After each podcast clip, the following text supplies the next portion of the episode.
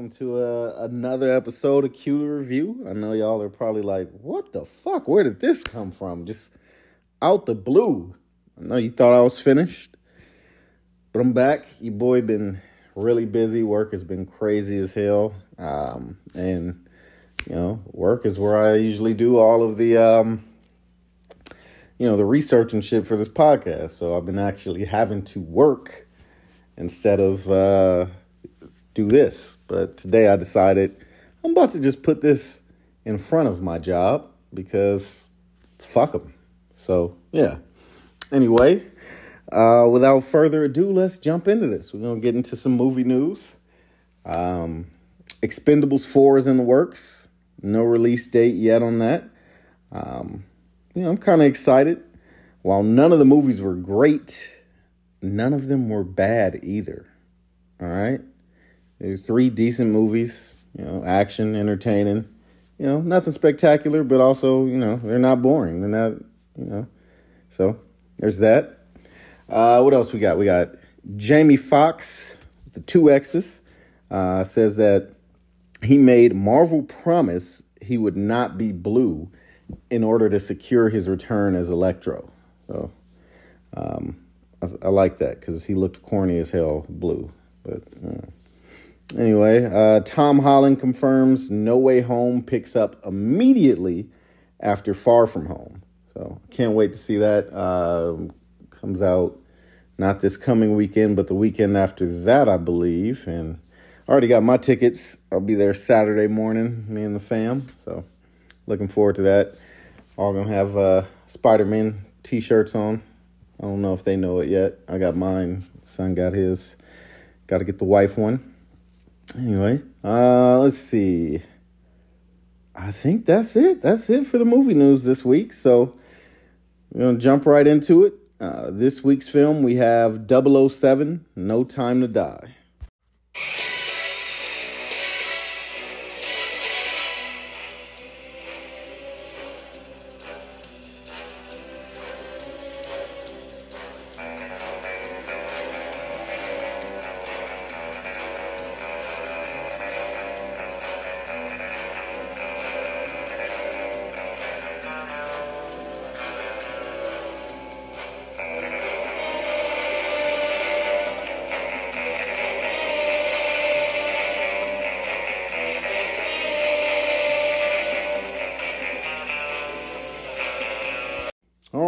So No Time to Die was directed by Cary Joji Fukunaga. Uh, he directed the first season of True Detective, uh, which everyone loved. That's about the only one because the next two seasons, mm, they weren't too good. Second season's trash. Uh, third season was all right. Uh, let's see. The only movie listed uh, besides this one is Beasts of No Nation which I believe is a Netflix film uh, with uh, Idris Elba in it. So it's pretty wild that they trusted him with such a major motion, major motion picture like this. I mean, you know, that's that's a lot for kind of a first time film director, but I think he did a pretty good job. So uh, the film stars Daniel Craig, of course, is uh, James Bond 007, uh, Rami Malek, Lashana Lynch uh, my other wife, Naomie Harris, Jeffrey Wright, Christoph Waltz, and Ray Fiennes. Uh, it came out in 2021, finally, because uh, it was delayed by COVID. It was supposed to come out in April of 2020.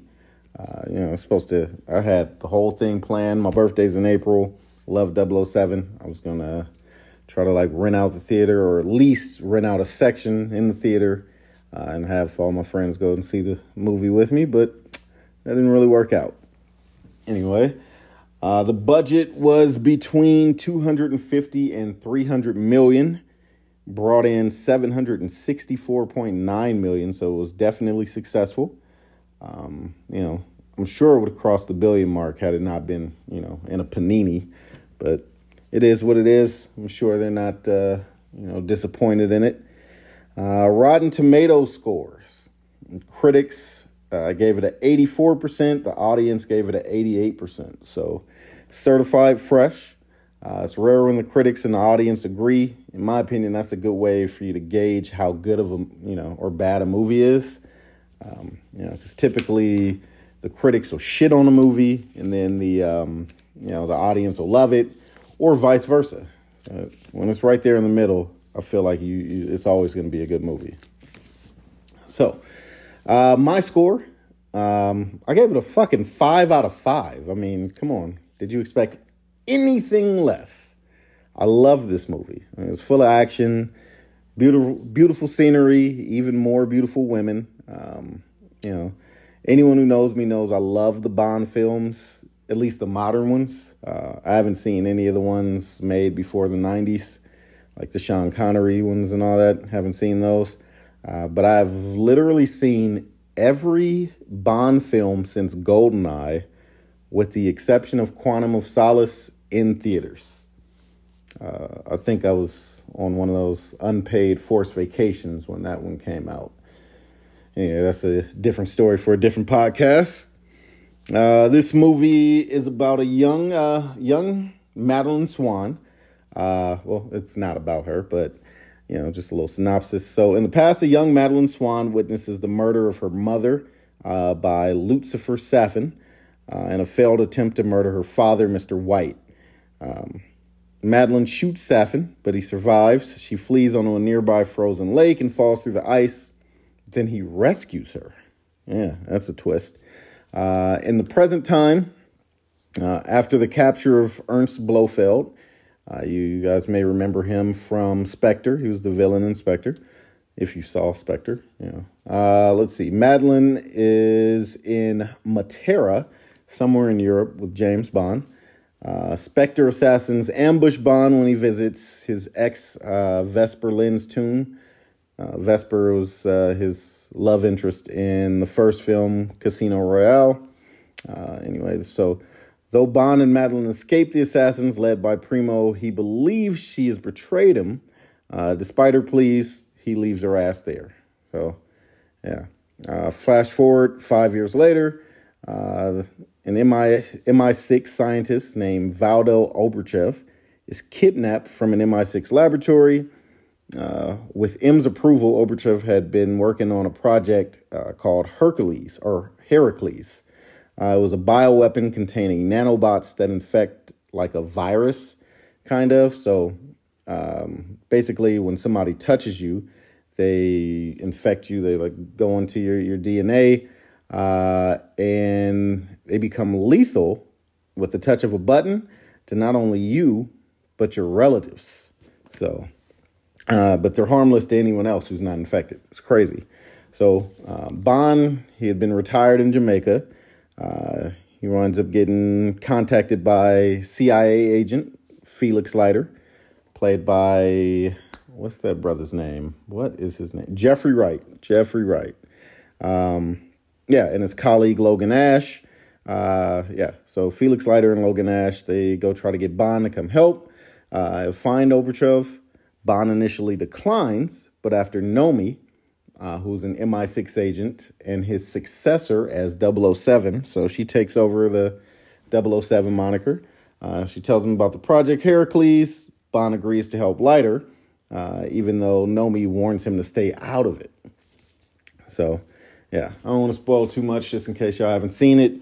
I believe it's at uh, Redbox already. You can probably stream it on like uh, I don't know all kind of services. I believe um, Peacock, maybe Paramount Plus. I'm not sure. You know, y'all figure it out. Anyway, uh, my favorite characters outside of the main character, James Bond. Uh, in this film, I have two. One is Moneypenny, played by the beautiful Naomie Harris. I really just enjoy, looking at her. Uh, the second one is going to be Nomi, uh, aka 007. She really held it down. It was dope seeing a woman in that role. Uh, you know, and to top it off, a woman of color. And so she really killed it. So shout out to uh, Latasha Lynch for that. Uh, let's see. If I could recast anyone in this film. So normally I do this segment segment for like the specific movie that I'm reviewing, but since this is the end of the line for Bond, I'm gonna um, you know, I'm not gonna lie, I got a little, a little watery eyed in the theater, you know, being that this is Craig's last movie and how he went out. But anyway, uh, this week's recast is gonna be for a reboot. So if they were to reboot the film, which you know they are eventually, uh, who would I cast as these characters? So for Bond, uh, I would have loved to see Idris Elba take over as Bond, but you know, I feel like now he's too old. Um, you know, as he would have to play the role for at least three to five movies, uh, and typically it's like two to five years between each film. So I feel like he might be a little too old. They should have gave him that role a long time ago, back when Daniel Craig said he didn't want to do it anymore. But anyway, here we are. Uh, so anyway, my pick would be Henry Cavill. Uh, you may know him as Superman. He's British. Uh, he has a look where he can play, you know, he can play him either kind of rugged, like you know Daniel Craig did, or pretty boy type, like how Pierce Brosnan did. So uh, I think you could go either way with that guy. I think that would be a, a good pick for the next James Bond. For Felix, I think they should give that role to Idris Elba. All right, I think it's a perfect fit. Seeing as how in the Craig Bond movies, Felix did look a little older than Bond, and Idris looks a little older than, than Cavill. Um, but I mean, that could change any day because you know how them them people age kind of like Mayo.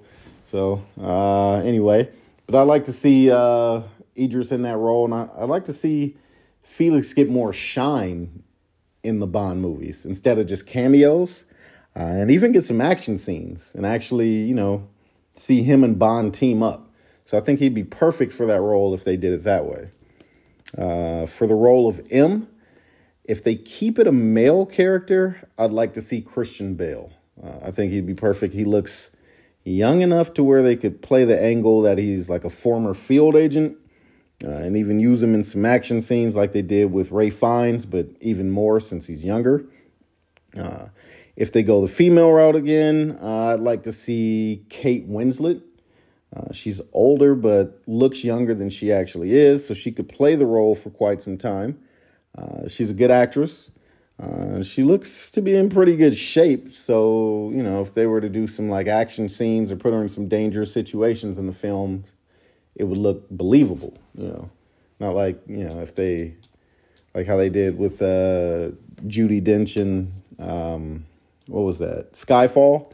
You know, she was older, kind of hard to she could barely run, so yeah. Uh, for the role of Q, I'd like to see Damson Idris, aka Franklin Saint. Uh, dude is a phenomenal actor. He's young, so he could play the role for quite some time.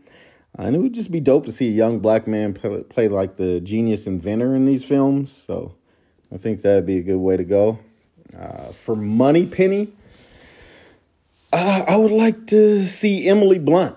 I think she'd be good for it. Um, she's gorgeous, and uh, that's all I really got. You know, she's she's a good looking woman. So, uh, my favorite scene in this movie, I'd say, is gonna be the last action sequence when Bond was making his way up the stairs to open the blast doors.